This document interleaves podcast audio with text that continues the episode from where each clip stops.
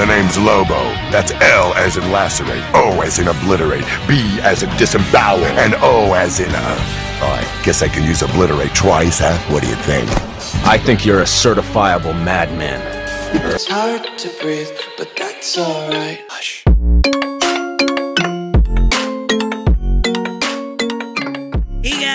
It is Tristan with Nerdouts Newsstand, and today is New Comic Book Day and the first day of Pride Month. So, of course, we are going to go over Lobo and Crush. Now, initially, I wondered how this title was going to go.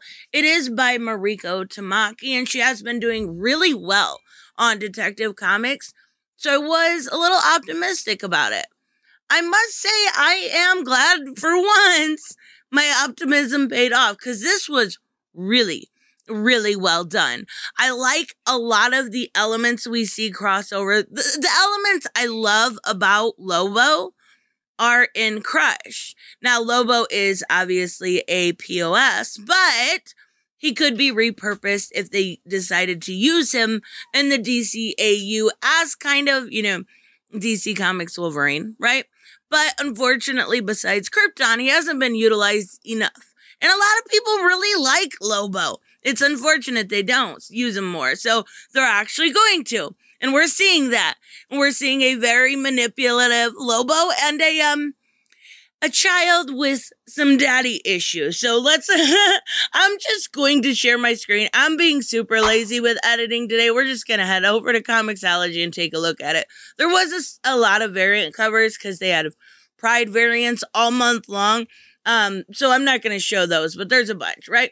So we get our introduction and it's called Crush is the bestest or the best girlfriend ever. Shut up. Mariko Tamaki and the art is by, oh my God, Amancay. Yep, you can see it on the screen. I'm sorry, I cannot actually uh, say the name, but basically the whole narrative in this is done by Crush, and a lot of it is really, really good. You, it's the typical like Lobo esque talk, right? But um, uh, we see her in I believe it was Teen Titans Academy number three. We saw her take off, kind of have her issues with Teen Titans, and she took off. And that would have been that would have been last week, right?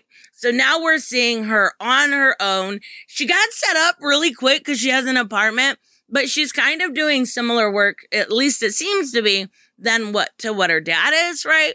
Um, kind of a mercenary for hire, just not like um going around killing people. Th- these are clearly aliens. So she, that's what she's battling here is some um goopy aliens. There's really no other way to describe it. Um and, and she's living in New York now. So when she's in New York, eh, she's getting um, a call from her girlfriend. Oh, uh, her name. She's new. She's new. She's not um previously established. Katie. Katie's her name. Um, it is Katie's birthday, right? So this is Katie here and um she uh she is late to her birthday party. Best freaking girlfriend ever. I guess it would be better when i'm doing this to show you this way right? Best girlfriend ever. So she takes off and she goes and gets actually dressed halfway decent. She's going to their birthday party. She has to do like the whole um meet the parents thing. And, and i mean obviously we know who crush is um, one big question I have is where Ooblesk her chains are.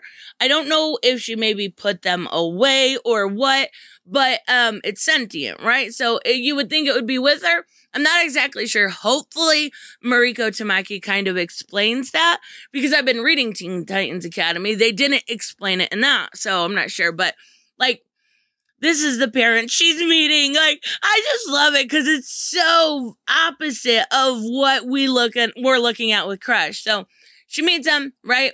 Uh, very awkwardly. Like, not even like in a fun way. Like, she's just like, oh, hey, parents, Katie, hey, give me care. You know what I mean? Like that silly, um, nervousness that everyone has when they do the meet the parents thing. And unfortunately, for everything going on, um, it doesn't go so well. Oh, I should have probably turned my phone down. I apologize. But regardless, we see, you know, the birthday party, the, the unhappy girlfriend, but they have a lot of like they're opposite, but yet they have weird things in common, like the way they dance and everything else. And so we've got the lovebirds. And I wish they would, another thing I wish they would have specified is how old Katie is. Not for any weird reasons at all, but when Crush was first introduced initially in Titans, she was very young and and a lot of the flashbacks we see where her her parents um died in the fire um she was very young. So I'm curious, I'm assuming we're looking at a crush that's probably right around the 18 mark, but I'm not sure. So because she was fighting those people in the beginning, those uh my aliens. And she didn't take proper precautions and, you know, wash off her actual shoes or anything. She just came to the party, right? She went home, changed, came to the party. It mixed with either icing or something at the party and it creates this like terrible, terrible, terrible uh, gas. Okay. So we're looking at this gas and it's kind of taking over the party. And of course, her girlfriend's upset. And she's not even like, what drives me crazy about this is, I'll zoom in here a little bit. She's not even like, I'm sorry, your, your weird candle's made of gas. Like, she doesn't say, I'm sorry. She just says, it's the pity thing, right? And I think a lot of it is kind of going to be addressed uh, during this series because a lot of it is daddy issues. Like, I shouldn't have come, pity me um, it, it's pretty typical of that age when you don't grow up with a dad. Uh, and unfortunately, she's going through it. Um, she said, yeah, not everyone's parents come to their birthday, which is weird to me because, um, yeah, her parents were kind of you obviously they were crappy parents. They were addicts and and they were meth heads and they they had you know drug dealers coming around and not only that but they had like outstanding debts with them. But one thing they always specified with Crush was that even though these people weren't the best people, they she always felt loved. She always felt family. She wanted to initially be a princess, and then she, you know they lied to her because they told her she was um, more like Superman and not like Lobo until she found out, right? She always felt loved. She always felt protected. So that's one thing I, I, I didn't care for. But she's also going through this thing and she says, maybe I need to leave. What? How about I'm sorry? I'm sorry goes a long way, but even so, um, we see Red Arrow show up. Uh, she's been showing up in a lot lately. She was like in three books last week. Well, she was in Teen Titans Academy, and then she was in Stargirl, and now she's here. Um, Mika. I, oh, and she was in the anthology. I like her a lot. I'm not saying anything bad, but she's been showing up a lot more lately. So, um, we see her show up and she wants to talk about what is going on, why she's not at the academy, why she stormed off, why she's not answering her phone. And um, they go over a little bit more, just give a basic background of the daddy issues, right? And they show, you know, her parents not being the best people, the fight that she had. I believe it would have been in Teen Titans 34 or 33 in that area, 34 to 35. Um, and um, the fact that, see, now he, she tied him down with Ooblesk. And I don't know if maybe that's why she doesn't have her chain or not. So I, I'm confused. If you guys know, let me know in the comments below. But even so, he is tied up. He is, he is in jail. And he sends her a message. And this is really what's been bugging her lately, right? Um, well, we'll, we'll zoom in here. Yeah. Um, it, it's your father. And I know it's probably strange to hear from me I, I think you might already know I'm in prison. And you know, I think it's been really good for me. Like, clearly the manipulation is coming through. She's got to realize that, but she is very, very young.